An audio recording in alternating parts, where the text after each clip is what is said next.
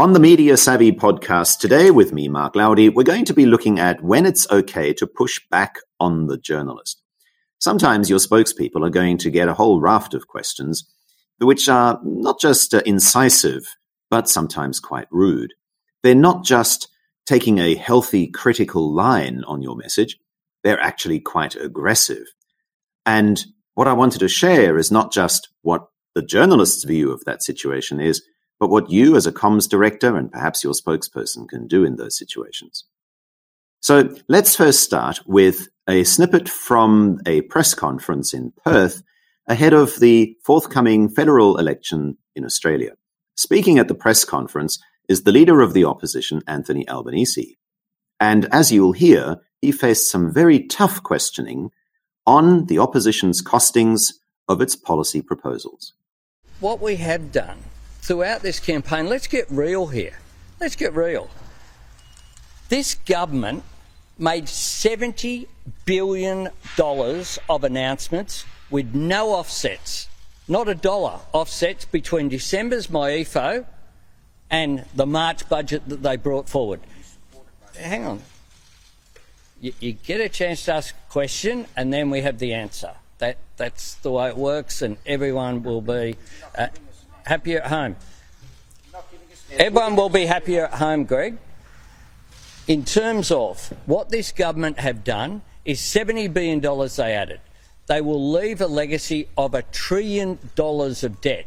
Now, what we have done during this campaign is be responsible. We've been fiscally responsible in all of all of the statements that we've made, including today's announcements, that there were two announcements today at the Leadership Matters Forum. Uh, we said what dollars would go, and we have done that throughout this campaign. We have a couple more announcements to go. Uh, we have until Saturday, uh, but we will uh, be releasing uh, our costings announcement on Thursday. Claire.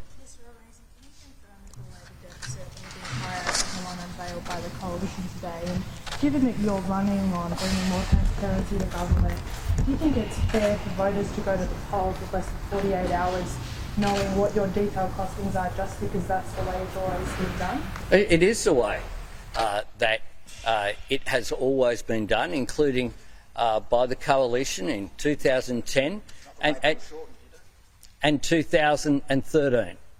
And so uh, we can do without the interjections. What you do is you get to ask a question, then I get to answer it. In 2010, in 2000, in 2000. Well, if you want to talk to each other, you can, or we can have a process whereby you ask a question and then I get to answer. You, you, you've asked your question. You finished? When you're finished, I'll answer it. Yeah, I know. I'll just wait till this madness finishes. Yeah. Uh, do you want to wait a minute, maybe? Or? It's honestly about that. Isn't there a problem with transparency? We're now pre- we're following you for answers, Mr. Albanese, and you're now just not giving them. You have to answer eventually.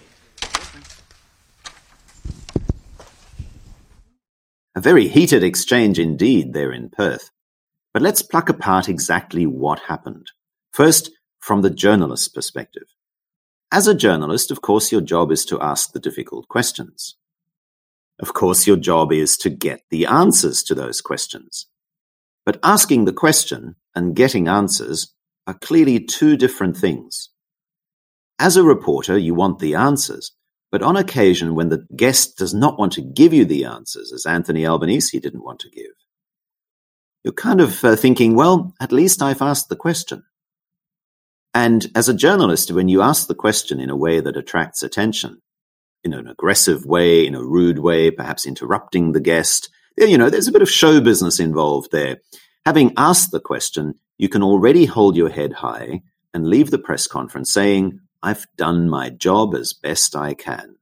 I asked the questions in a hard way. I asked the difficult questions. I'm on the record for having done my job. If Anthony Albanese didn't answer, well, that's on him. Now, because there's a difference between the I've asked the difficult questions part and the I got a juicy answer part, That's where you, as a communications director or spokesperson, have an opportunity. If you know that the journalist's sole job, or at least the main, the foundational job, is to having asked the difficult questions, that then absolves you from necessarily answering all the questions. The journalist has already done what they've set out to achieve ask. From a spokesperson's perspective, Anthony Albanese did very well not to budge on the deadline as to when he's going to release costings for his policy proposals. And clearly, I'm not going to get into the discussion here as to whether he should have announced those policy costings earlier. But the fact is that he walked away from the press conference having achieved two things. First, he stuck to his message, which was policy costings will be released 48 hours before the election. And second, he rose to the occasion. He also created a bit of show business. He also created an environment where he pushed back on the aggressive questioning of the reporters.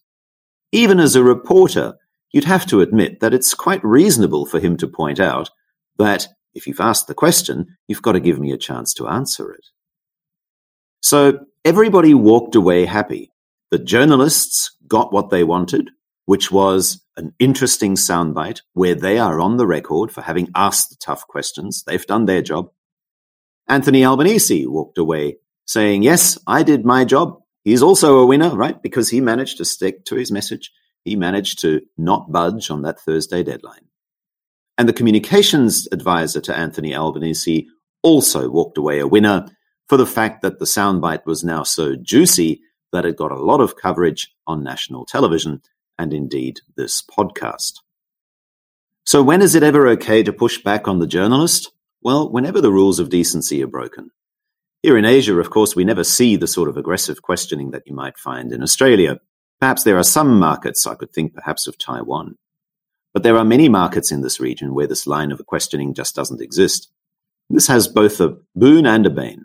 The boon is that you rarely face the aggressive, rude questions or the interruptions like Anthony Albanese did.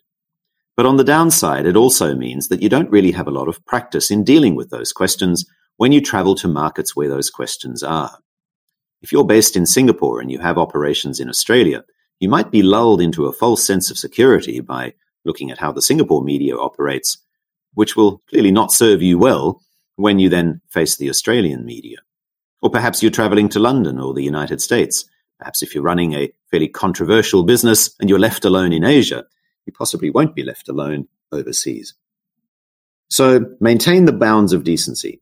Understand what the reporter is really there to get out of the press conference or out of the interview. And figure out a way where both parties can win. Drop me a line. Let me know what your thoughts are by commenting in the uh, comment section next to this podcast.